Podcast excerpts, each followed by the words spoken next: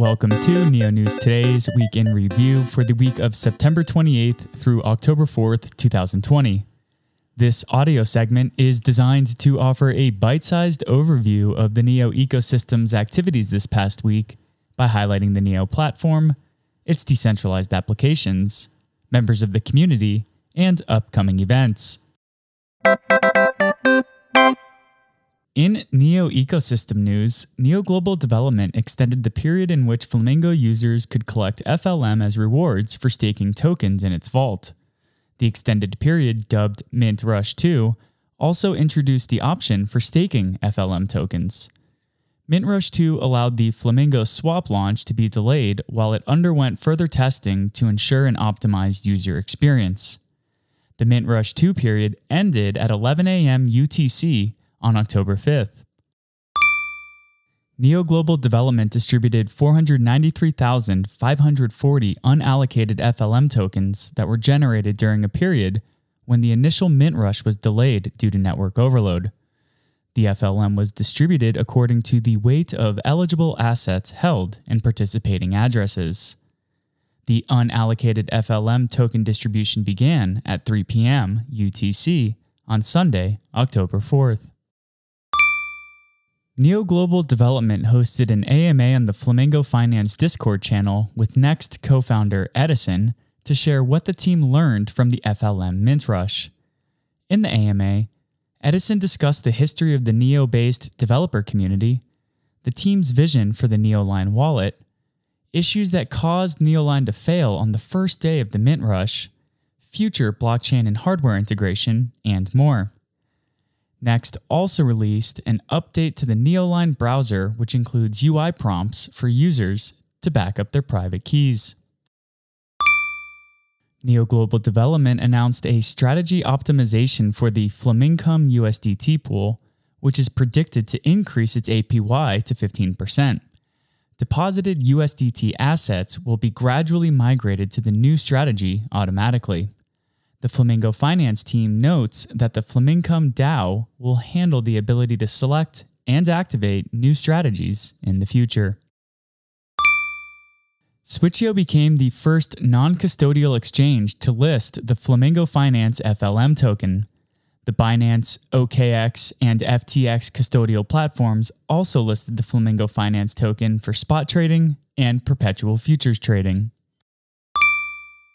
Neo News Today released a two part Road to Neo 3 feature on Neo 3's proposed native domain name service. The first article provided a background on why user friendly account names are important to improving blockchain usability and introduced the possibility of custom account name support at the Neo 3 protocol level.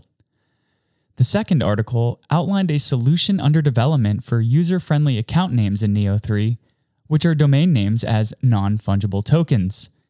The article discussed the ongoing integration of the NEP 11 NFT token standard and how NFTs will represent contract addresses, wallet addresses, and more. The Neo St. Petersburg Competence Center updated its Neo 2 Go node to version 0.78.0. The new version introduces a new RPC call, which makes it easy for exchanges or other wallet holders to quickly generate a current list of transfers related to an account. Other changes include the ability to import or export state root, free gas limit adjustments, and several improvements implemented while following the Neo CLI implementation. AxLabs, the team responsible for developing and maintaining Neo 3J, released version 3.3.0 of its Java based SDK, which most notably includes a new compiler and dev pack for Neo 3. O3 Labs released version 3.4.9 of its desktop O3 wallet, which now supports display after ledger import and allows users to set gas transaction fees for Flamingo. Also, O3 Labs integrated support for blockchain cuties in the O3 wallet.